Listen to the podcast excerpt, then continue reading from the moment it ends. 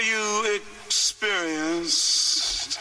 Have you ever been experienced? I have.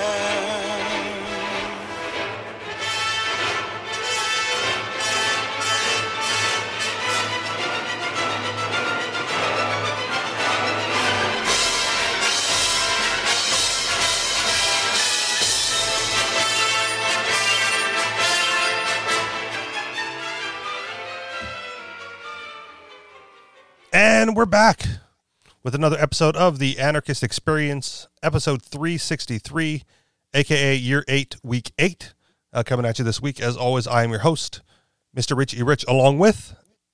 MC and... KS. And since this is your regularly scheduled live show on Clubhouse, join us there around 4 p.m. Eastern Time, which we sprung forward this past week, and that caught me off guard. Like, my alarm went off Sunday morning. I was like, why do I feel so tired? And I didn't realize it until like 3 hours later that the clocks had changed. So I still hate that stupid thing.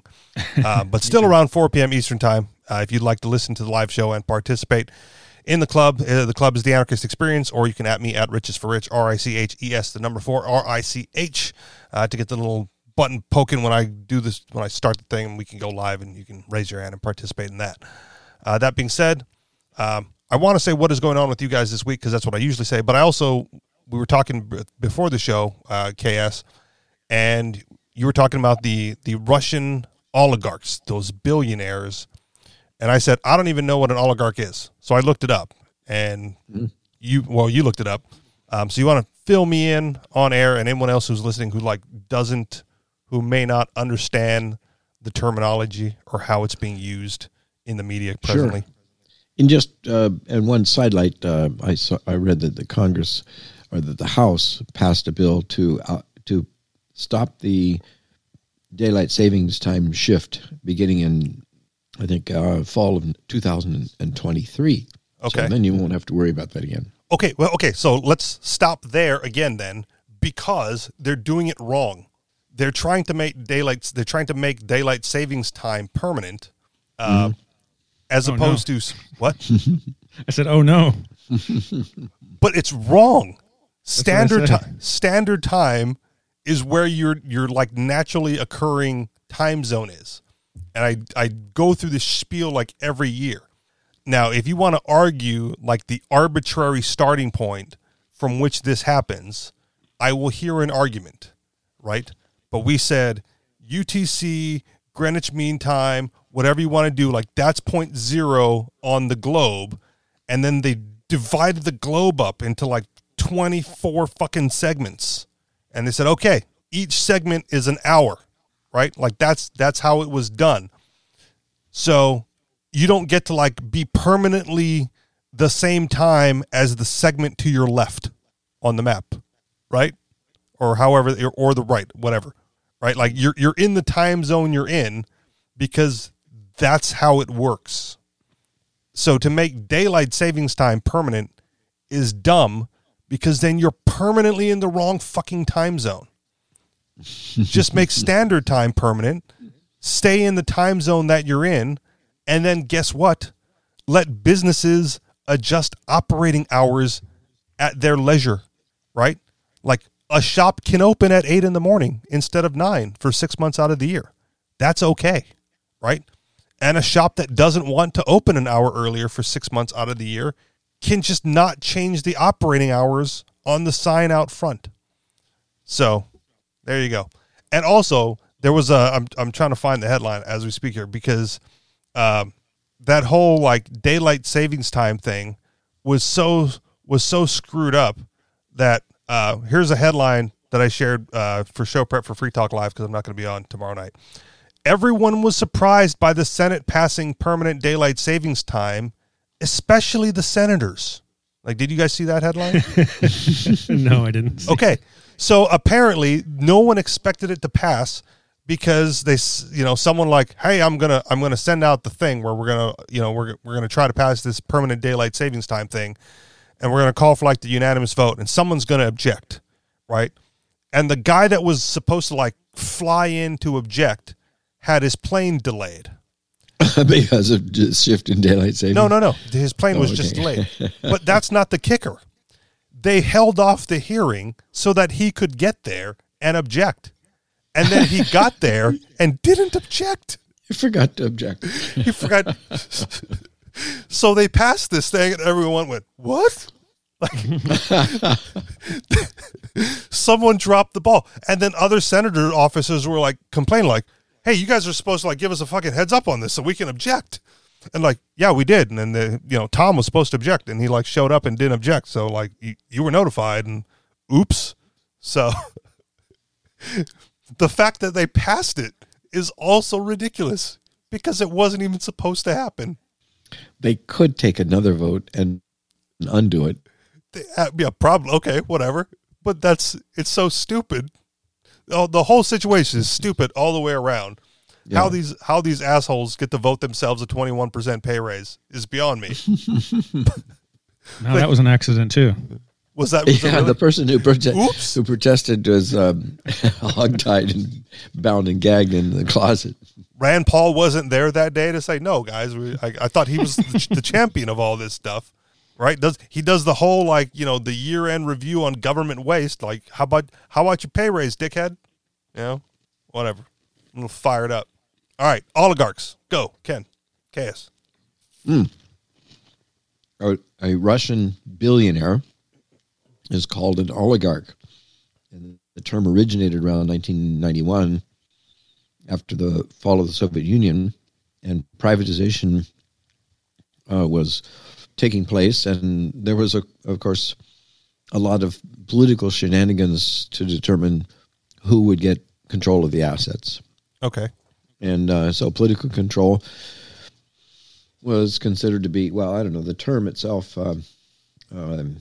comes from that, but yeah, that's a good question. I don't even know the origin of the word. Is this oligarch, one of those things where Americans just don't have a word for it?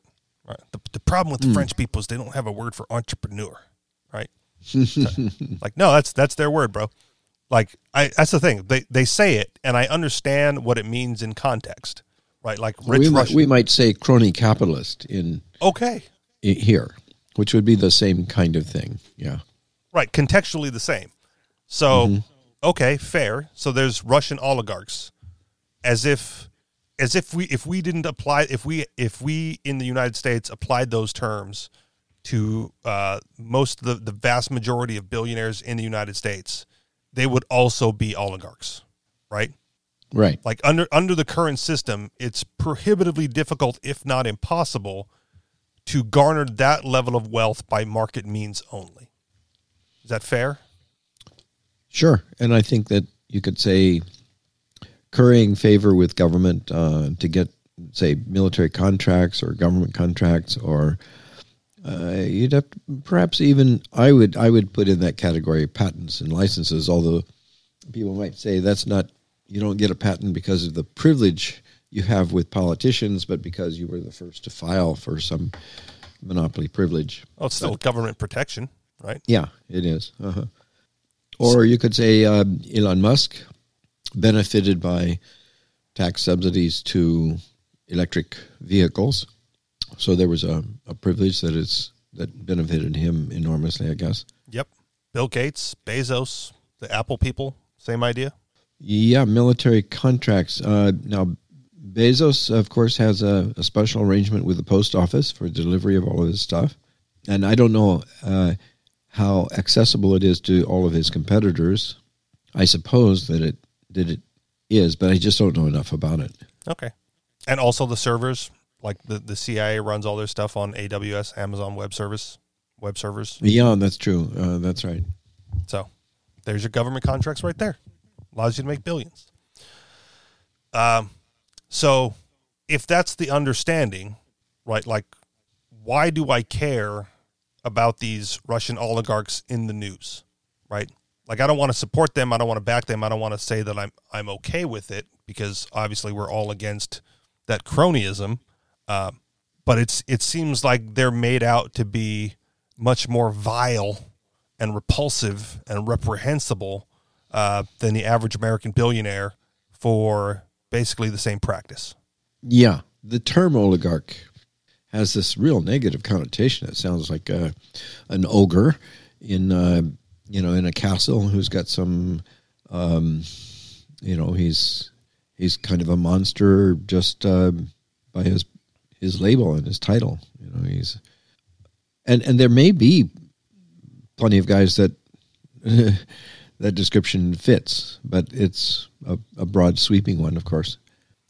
I think there's another way to look at the term oligarch, and that is probably that a lot of them benefit from ripping off the people in Russia, but then also hold all their money in London. Okay. So they're, and I think that happens a lot in China too, where, well, they don't want them to do that, but people do that anyway. Okay, qualify that, because I think we would also make the argument that American billionaires here, despite the fact that they're cronies to the state, they still benefit consumers because consumers still have to choose to buy their products. But you're saying Russian oligarchs are ripping off the Russian people somehow.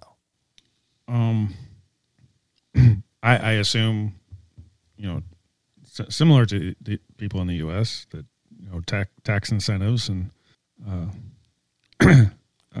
positions in high places because of family ties and stuff like that. So go ahead. I assume in Russia an oligarch means not by competence, but someone who's generally a bad person that is put in because they're good at keeping people in line. Okay. KS, you had something? Couldn't an example of this be owners of sports teams in the United States? I mean, isn't the game of football or basketball, the National League's, privileged to some exemption from antitrust rules, which allows them to fix prices and set their rules? They have enormous advantages with building billion-dollar stadiums in their cities, so those things come at taxpayers' expense. There isn't really an open and competitive market for of choice, but yet there is a choice. The fans don't have to attend the game, right? But they do have to pay for their stadiums through taxpayers' funding. In a lot of most cases, okay.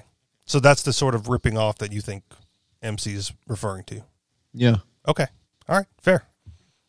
So one of the things that bothered me, again, prior to learning this new terminology, was I have a problem with the cronyism. I don't have a problem with the wealth. So when I read in the news that Russian billionaire escapes on his $1 billion private yacht and then gets the yacht confiscated in Italy or Denmark or wherever they're stealing Russian billionaire yachts. Right. I go well, that's not cool either, bro.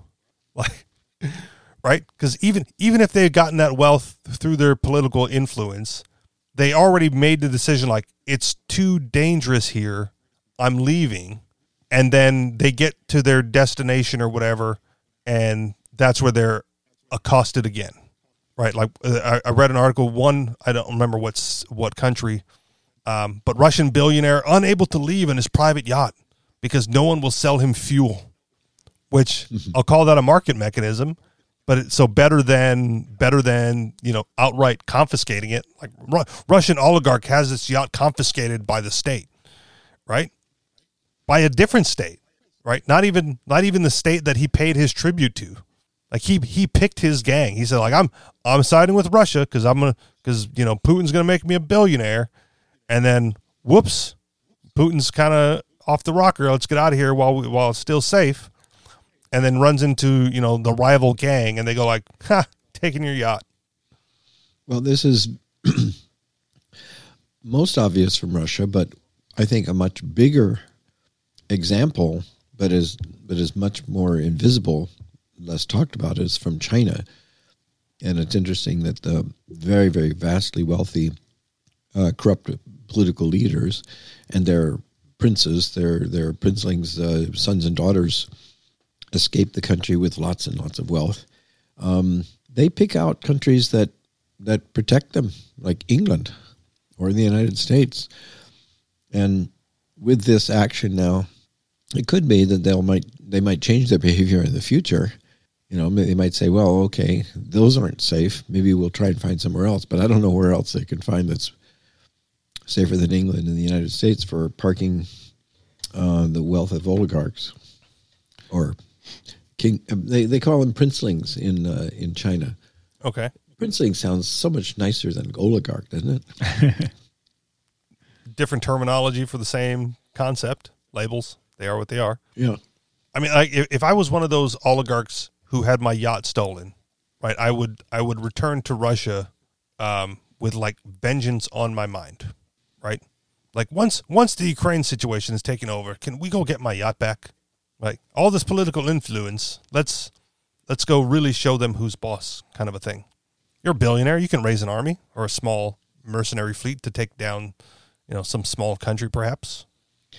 That's a good point. They could be doing an awful lot. They're really good at operating in the underworld, the black market, and they could be plotting all sorts of things with nefarious or mischievous consequences. I mean, assassinations and disruptions of the market and so on. Yeah. Yeah. The minute you steal my yacht, that's where my mind's going to go because I could afford it then, right? Like, is that just me? Do I not have a right to get my yacht back by any means necessary? Or maybe they also feel, well, easy come, easy go. You know, I mean, you know, if you're a billionaire and you lose $100 million here and there, I mean, that he gained it last week and he lost it this week. Maybe they're not so bothered by it because it's just playing the game. Yeah, I guess. Tuck tail back to Russia and just buy a new yacht. Is that what you're saying? Make it a bigger one. Maybe to Malta or Cyprus. Okay. You know, maybe not back to Russia. All right. I'd go, instead of a yacht, I'd go get a battleship. That's all I'm saying. Build me a battleship. But it is kind of funny that a lot of these oligarchs had a lot of properties and stuff in London and probably the U.S. and other places. And now all those places are turning on them. So, yeah. Anyway. That's still a weird thing, though. Again, you know, one of the things I don't know if I mentioned it here last week in time or not, or if I thought about it after the fact, because I mentioned it at dinner Sunday night before we did Free Talk Live. I was like, I wonder how many people in Russia, like, we're talking about just the average everyday Russian citizens at this point, right? They're like, well, don't be mean to your Russian friends or Russian people you come across, because they're not their government, right? They don't control what Putin is doing. Even when COVID started, right? Like, please don't go out and punch Asian people in the face. Like, they didn't. That wasn't their thing. So I'm sitting there, and if I brought it up here, fantastic. If not, here it is now. I was like, I wonder how many of those like Russian citizens are like, I don't support Putin's war, but I do support the Russian troops. Right, like, I want to put that on a T-shirt. Like, I don't support Russia's war, but I do support Russia's troops. You mean support their troops to come home? Sure, whatever. Yeah, I don't care. Sure, I'm just trying to think of, like, if, you know, the mentality of the average Russian citizen at this point. Well, the mentality of the average U.S. citizen is pretty insane. So, well, yeah, because I support the troops. It's like, well, what do you want for them? Do you support them invading Iraq or not? Right. So that's the thing. So now put it in context of, if you were a Russian citizen, you'd probably have a similar mentality. Like, those thank are your you for troops. Your service and for bringing freedom to Russia by attacking Ukraine or whatever. Yeah. However they're spinning it, right? Like, I was a little miffed for a little while because one of the sources that I get my news from is RT, Russia Today, and I was like, son of a bitch, they're gonna block that content, right? And it's not that I believe everything printed in Russia Today, but it is an insight into, you know, the propaganda that you get from that side. So earlier this week, I was like, you know, going through my headlines, and there was a headline that said, you know, Russian ruble on the rise, right? You know, and stabilizes against the dollar because after all the sanctions and whatnot, the ruble fell. Well, if you look at the chart, it is on the rise, right? Like factually, technically correct.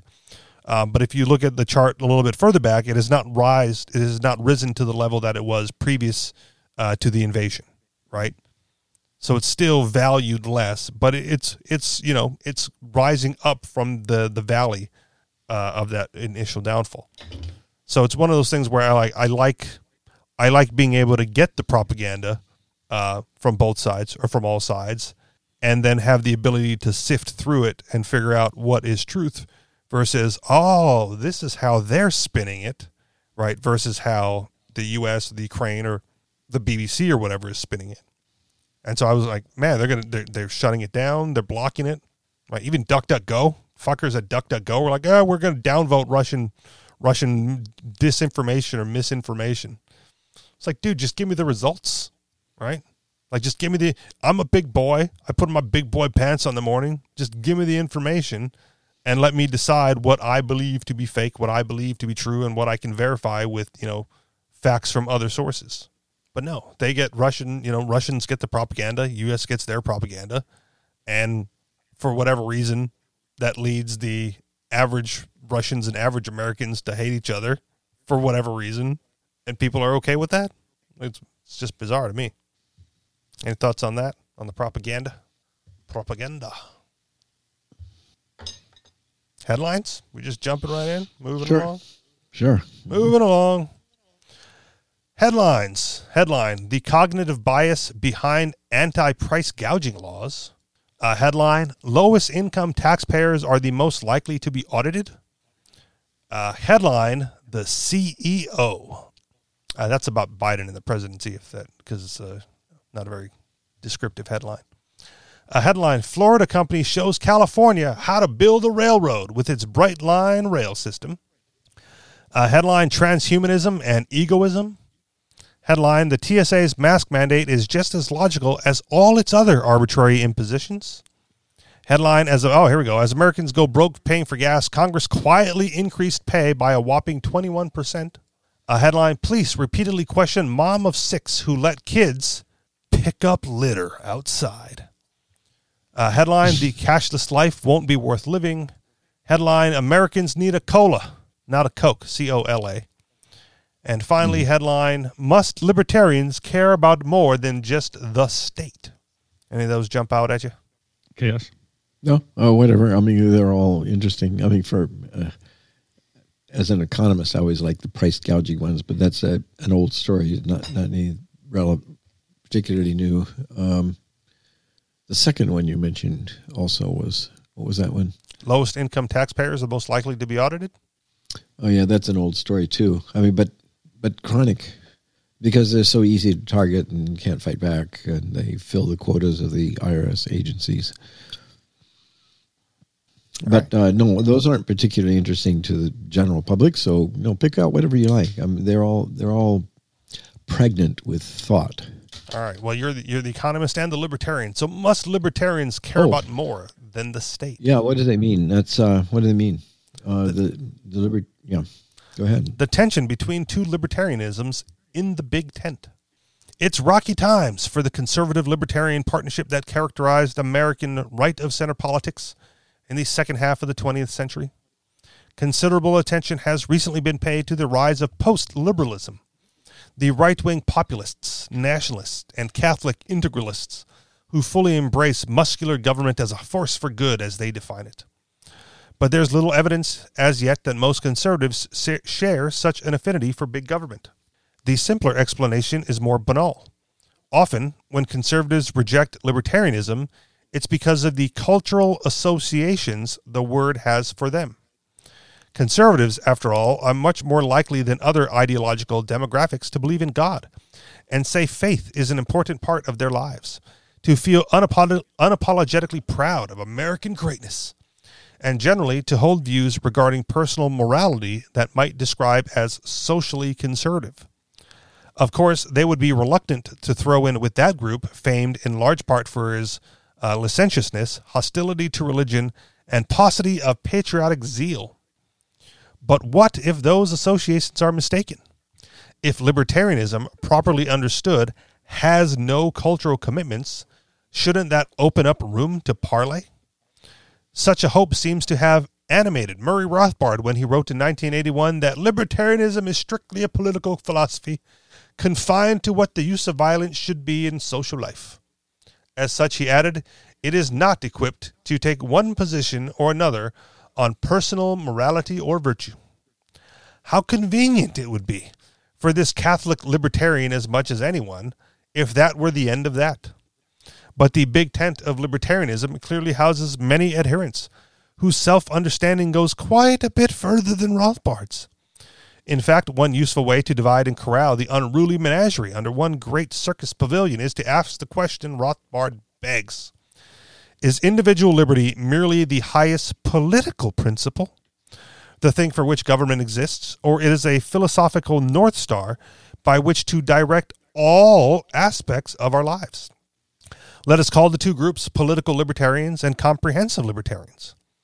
What of lifestyle libertarians who think we should maximize liberty in our private lives, but say the state may prioritize other goods, equality, say, or security ahead of freedom? I submit that these are not libertarians at all. They're libertines. Libertarianism requires a commitment, at minimum, to prioritizing liberty in the governmental sphere. In a thought-provoking 2015 book, the McGill University political theorist Jacob T. Levy differentiated between two tendencies in the liberal tradition. Pluralism places a high value on individuals' freedom to form associations that will then shape and even constrain their lives in diverse ways. Rationalism, meanwhile, is concerned with the protection of individual freedom, even when private or voluntary institutions threaten it. John Stuart Mill could be the patron saint of rationalist liberalism. His On Liberty, Levy wrote, aims to defend individuality, not even primarily, formal freedom from state regulation. Liberals of the Millian type are not quite coterminous with the group I'm calling comprehensive libertarians. Levy acknowledges that rationalists often support the existence of a powerful central state, equipped with authority to step in and rescue individuals from tyrannies visited by religious organizations, patriarchal family structures, and other private institutions. Expansive support for government interference in private life may be liberal in this sense, but it isn't very libertarian. Still, there is significant overlap between Levy's rationalists and comprehensive libertarians. It's not uncommon in libertarian circles to hear that, although a private entity has every legal right to behave in a certain manner, we have an obligation to use our non-governmental powers to oppose it. For comprehensive libertarians, it's not enough for the state to allow drugs or gay marriage or music with explicit lyrics. We should do what we can to ensure that new forms of creative expression and experiments in living are accepted, even celebrated at a cultural level. If traditional manners and customs and institutions are in the way, in this view, our job is to stand against them, just as we stand against the government when it infringes on people's liberty. Violence and the threat of violence are hard infringements on freedom. But culture can limit people's freedom in softer ways, and comprehensive libertarians think that should matter to us too. From this perspective, lifestyle freedom is just as much a component of libertarianism as is political freedom. That makes comprehensive libertarianism a thick worldview, as laid out in a much-debated 2008 blog post by the philosopher Charles W. Johnson. Should libertarianism be seen as a thin commitment, Johnson asked, which can be happily joined to absolutely any set of values and projects, so long as it is peaceful? Or is it better to treat it as one strand among others in a thick bundle of intertwined social commitments? A thick libertarian might think, for instance, that libertarians should also be feminists out of desire to free people from the patriarchy. Yet comprehensive libertarianism and thick libertarianism are not quite synonymous either. The first is an example of the second, but it isn't alone. Plenty of libertarians see their political worldview as embedded in a larger moral philosophy than their fellow libertarians ought to share. But they don't all agree about what that comprehensive philosophy is. Consider virtue libertarianism, which recognizes a duty to respect our own moral nature and to promote its development in others in proportion to the responsibility we have for them. According to a 2016 essay by the political scientists William Ruger and Jason Sorens, in some cases, this means providing approbation and disapproval of certain choices to foster a culture consistent with human flourishing and a free society. Clearly, comprehensive libertarians and virtue libertarians both have worldviews in which political and non-political commitments are bundled together. Taken as a whole, those bundles are at odds. While members of the two camps will agree that prostitution should be decriminalized, say, they may disagree about its moral valence, with one side viewing sex work as liberating and thus normalizing or even applauding, and the other side viewing it as degrading and thus worth lamenting or even working to end through non-coercive means. Political libertarians would seem to encompass Johnson's thin libertarianism, but it may coincide with some fairly thick worldviews. A political libertarian can believe, as I do, that a virtuous society is important, but political libertarians see our opinion about how the non-governmental sphere of life should be ordered as falling outside the scope of libertarianism per se, which for us, as for Rothbard, is strictly a political philosophy about what the use of violence should be in social life. Someone who shares all of my political commitments but dissents from my broader moral outlook is no less a libertarian for it. There is at least a loose consensus among libertarians about the proper role of the state. Not so when you move beyond government policy and start asking what it means to build a good society or to live a good life. For comprehensive libertarians, as we've seen, a good society is one in which people are maximally free to be who they want to be, pursuing the good life according to whatever that means to them. Comprehensive libertarians are reflexively opposed to both hard and soft infringements on liberty. The only limit, though it is a crucial one, is that someone's pursuit of happiness can't forcibly interfere with anyone else's. Kinky sex? Groovy, if that's what you're into. Rape or human trafficking? Of course not. Do you understand libertarianism at all? Political libertarians don't have this sort of straightforward heuristic to fall back on.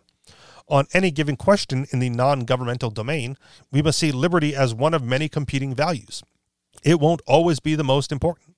Faced with decisions that have nothing to do with the use of coercion, how to structure a business relationship, which causes our community organizations to support, whether to go along to get along with our neighbors, freedom gives us a choice, but it doesn't help us choose. To be sure, greater cultural freedom can be a wonderful thing. None of us, regardless of our politics, should want to live in a society in which religious, ethnic, or sexual minorities are denigrated or excluded. In this, we can learn from our comprehensive libertarian friends not to undervalue social advances that allow more people to live full lives of dignity.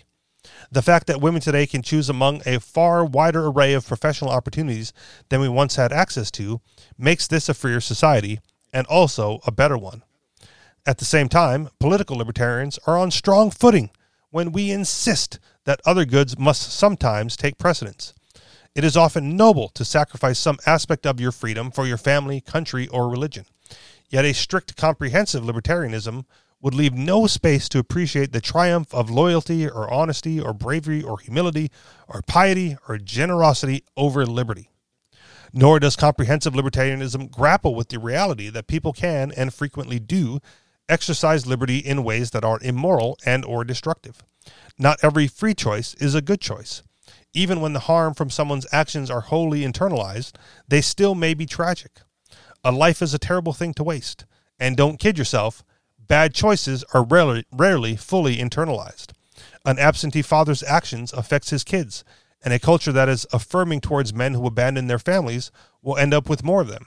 The men are arguably freer, but is the society better off? As good libertarians, we know better than to ask the state to solve these sorts of problems, but we don't have to pretend they aren't real. To say that a good society just is a free society and a good life is a free life is to miss all of that. Greater freedom from force and fraud is always a positive thing. Greater freedom from cultural constraints may not be. For questions in the non-governmental sphere, comprehensive libertarians have a default answer. Political libertarians have a parable about a fence. In 1929, the English Catholic G.K. Chesterton asked his readers to imagine a fence or gate erected across a road. He then described two reformers. The more modern type of reformer goes gaily up to it and says, "I don't see the use of this. Let us clear it way." To which the more intelligent type of reformer will do well to answer, "If you don't see the use of it, I certainly won't let you clear it away. Go away and think. Then, when you can come back and tell me that you do see the use of it, I may allow you to destroy it." This story has given aid and comfort to many arrogant conservatives in possession of exactly half the point. It's true that its counsel respect for tradition, for the wisdom, dearly bought, of those who came before us. Manners and customs and institutions can be obstacles to the cultural liberalization that comprehensive libertarians desire. They also may reflect lessons learned through trial and error, evolve solutions to genuine problems.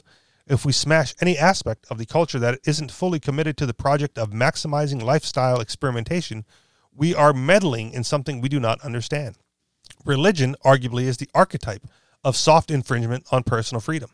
Should we favor a culture devoid of religious faith and fervor? Or is it possible that hostility to religion draws people away from a deep source of meaning and belonging in their lives, producing alienation, deaths of despair, and a toxic politics in which people desperate for spiritual succor invest their identities in cult-like movements and embrace power-hungry leaders who assure them they're on the right side of a battle with apocalyptic stakes? We should care about such questions. Nevertheless, the moral of Chesterton's parable is not that tradition is sacrosanct. The lesson is to use our brains. Go away and think. He's telling us to reduce our own ignorance, especially by looking to the past, at which point we may reasonably conclude that the fence was ill-considered in the first place, or that it once served a purpose that it no longer obtains, or that the problem still exists, but there are better ways to address it, or that the potential upside to clearing it away is worth the calculated risk. We are not slaves to those who came before. We need not defer to the way things have always been done. Chesterton is calling us to exercise prudence, the charioteer of the virtues. That is, he's calling us to use practical reason to discern the best path forward, ends as well as means, in light of the particular circumstances. Some fences continue to serve valuable purposes. Others, like the one informally barred generations of women from most careers, deserve to come down. Comprehensive libertarians commit themselves to a blanket fence removal policy.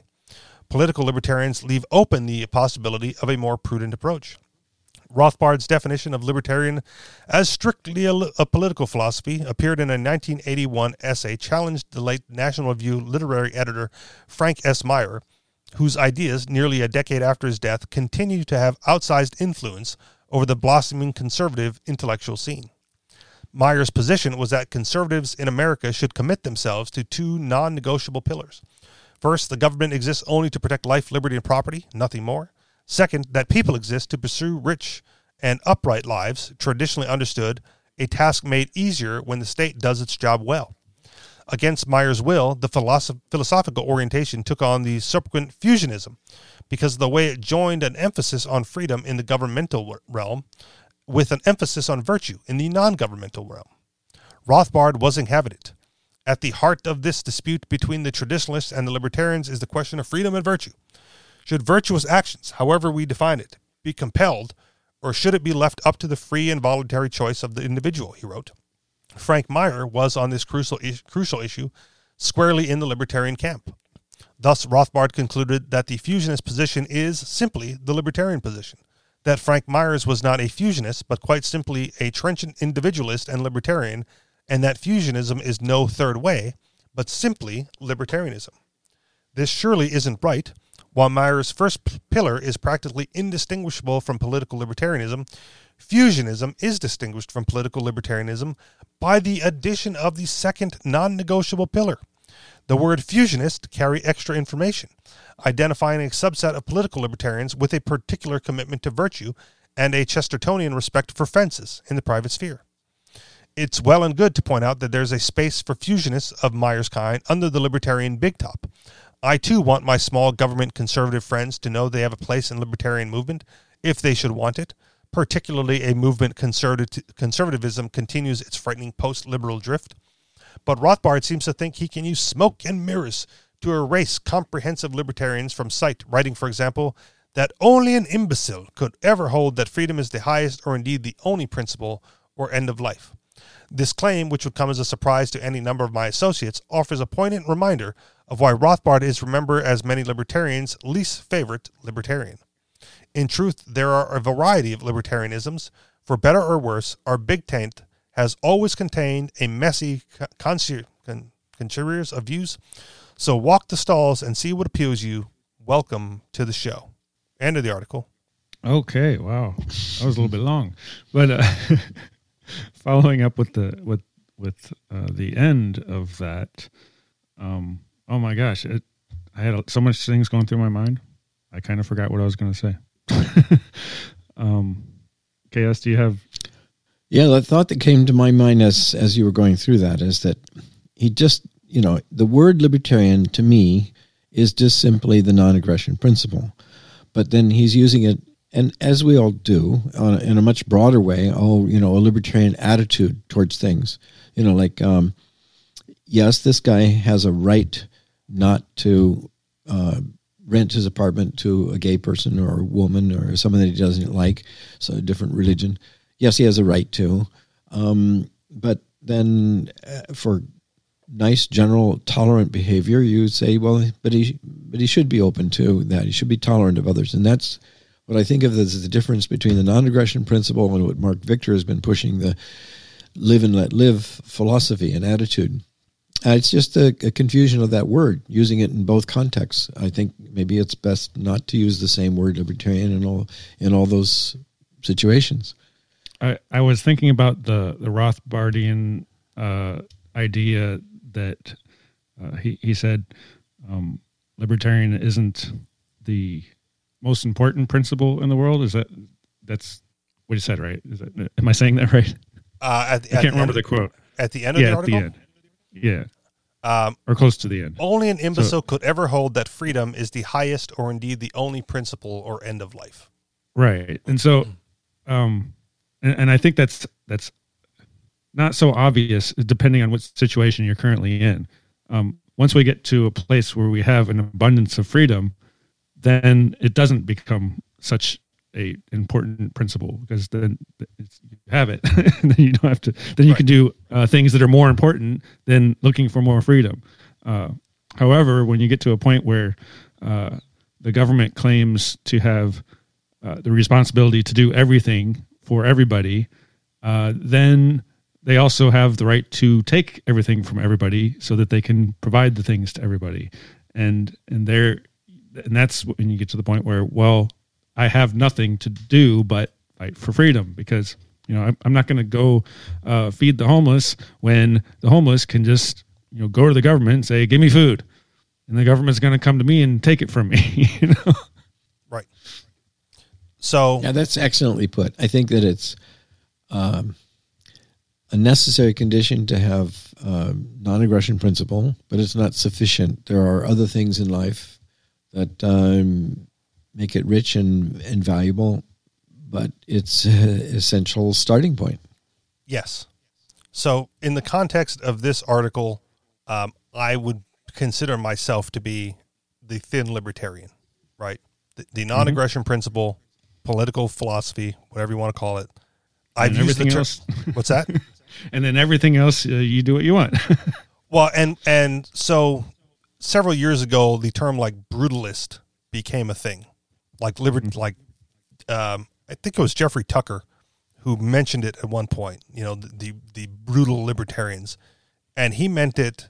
He implied it to be a derogatory term, right? It is, but it's not, because I'll accept that label too, because it's the bare minimum of what libertarians should be. Right, he was describing the thin libertarians who did not care about anything other than the non-aggression principle. Right, you know, the brutalist architecture, the bare minimum, the only function, no beauty, no form, no grace. Right, but that to me, that's all that term, that connotation is supposed to mean. Right, the non-aggression principle, nothing more, in my opinion. And so I've always said, like, the people who want to solve social problems, who also consider themselves to be libertarians, I go, great, you're a libertarian plus, right? You're a libertarian plus this other social thing, but solving homelessness is not a libertarian issue. That's a social issue beyond the scope of libertarianism, so you can be a libertarianism that wants to solve the homeless problem, and you can be a libertarian that doesn't care to solve the homeless problem, and you are both libertarians. So I always consider the social aspects libertarian plus positions.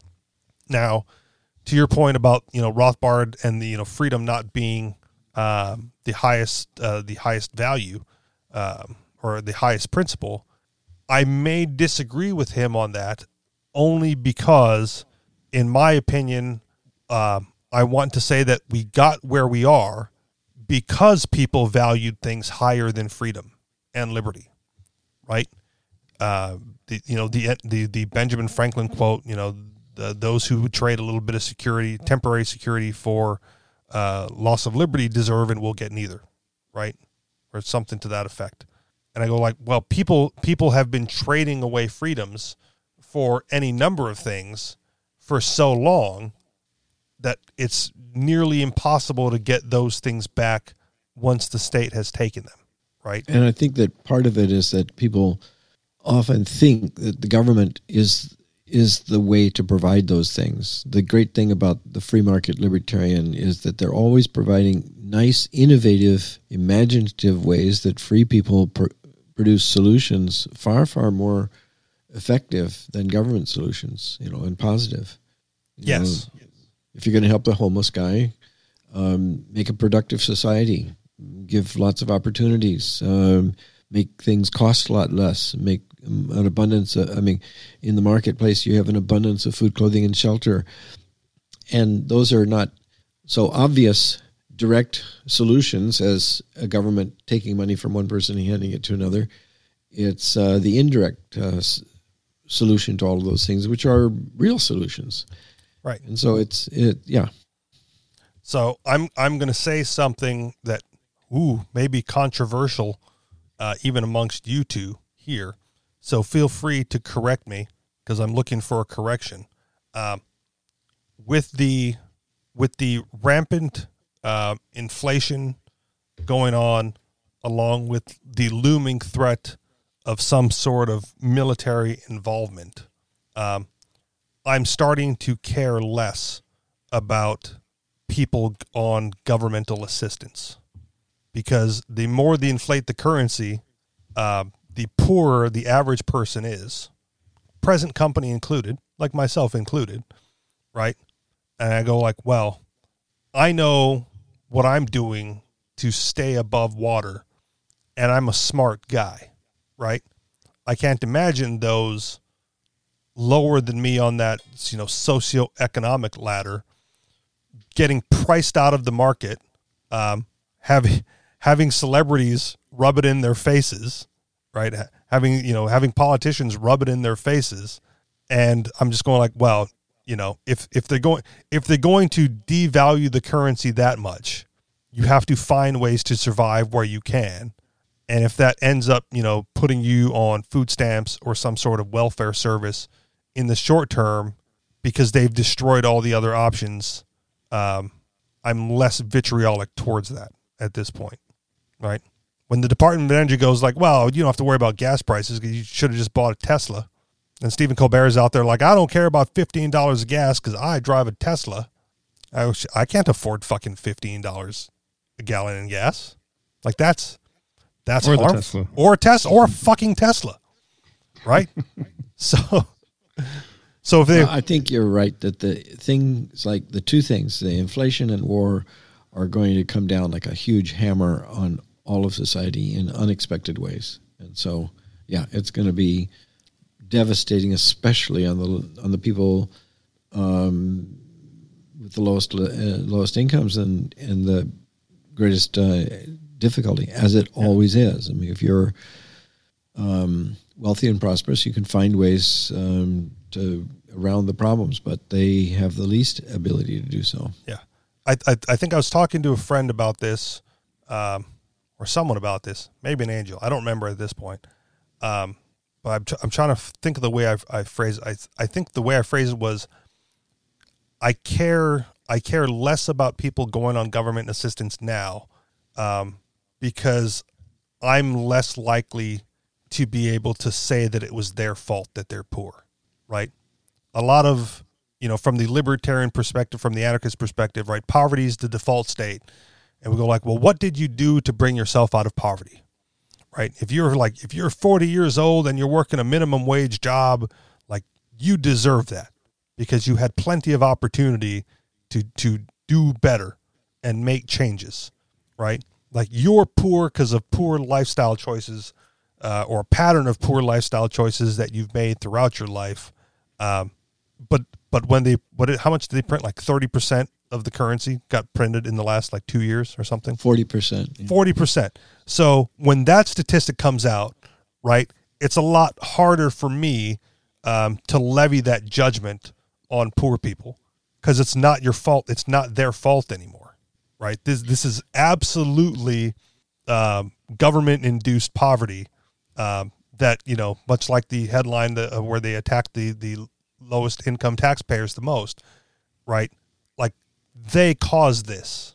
And if you're, you know, if you weren't planning ahead, or even if you were planning ahead, right? You know, oh, I've got IRAs and savings and, you know, whatever, that much devaluation of the currency in such a short amount of time, right? It's hard for me to say like, nope, you should have done something different. Because how could you have known?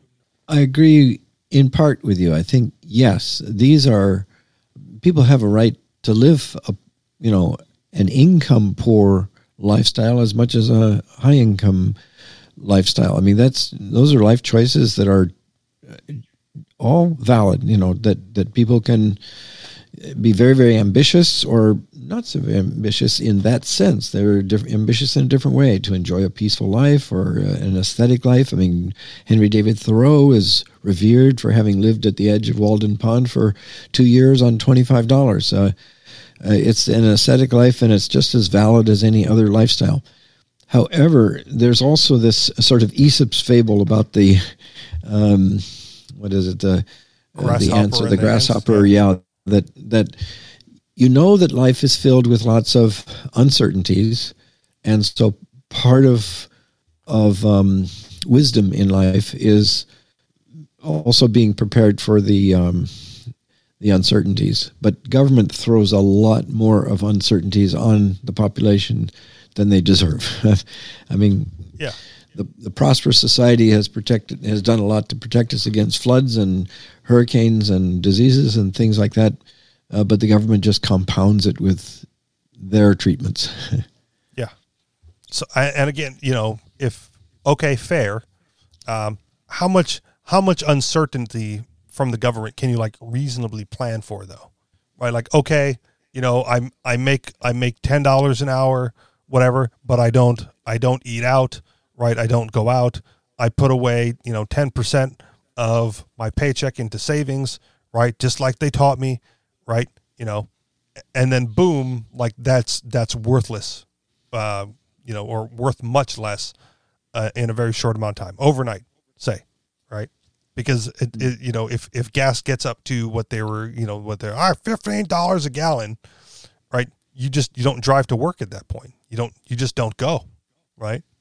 Then you're eating away at your savings.